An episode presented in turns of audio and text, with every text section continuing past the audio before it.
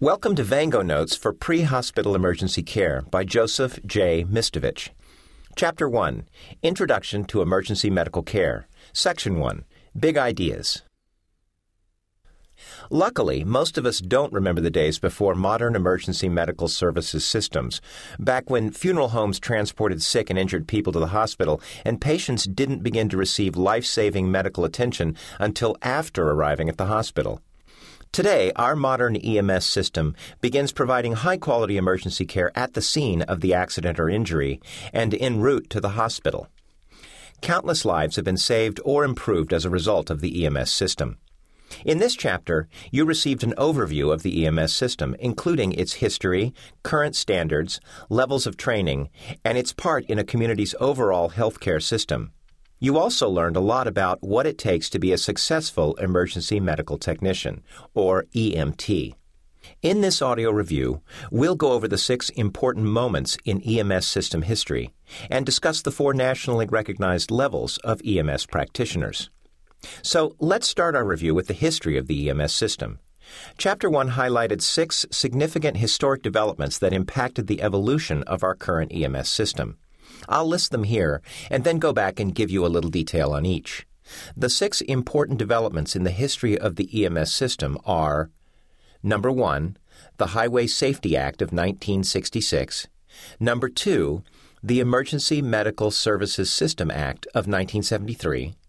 Number 3, the advent of public CPR training. Number four, the 1993 release of the National Emergency Medical Services Education and Practice Blueprint. Number five, the 1996 publication of the EMS Agenda for the Future. And number six, the 2005 release of the National EMS Scope of Practice Model. Now I'll go back and give you a quick note on each of these.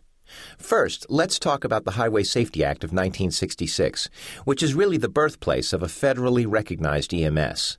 The Highway Safety Act of 1966 required states to establish federally certified highway safety programs that include emergency services. As a result, the NHTSA, which is part of the Department of Transportation, led the charge in developing emergency medical services, with a focus on improving the education of pre hospital personnel and the development of national standard curricula. Today's EMS programs have grown and developed as a direct result of the NHTSA's initiative under the Highway Safety Act of 1966. The second important development in the history of the EMS system is the Emergency Medical Services System Act of 1973. This act is important to remember because it dedicated millions of dollars of funding to EMS system planning and implementation, personnel availability, and training. Number three in our list of watershed moments is the advent of public CPR training.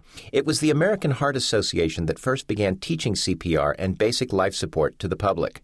This exposed the masses to information and techniques previously unavailable to the non medical community. Today, completion of a CPR course is a prerequisite to the EMT course. Fourth in our list of important moments in EMS history is the 1993 release of the National Emergency Medical Services Education and Practice Blueprint. The National Registry of EMTs developed the blueprint, which defines issues related to EMS training and education.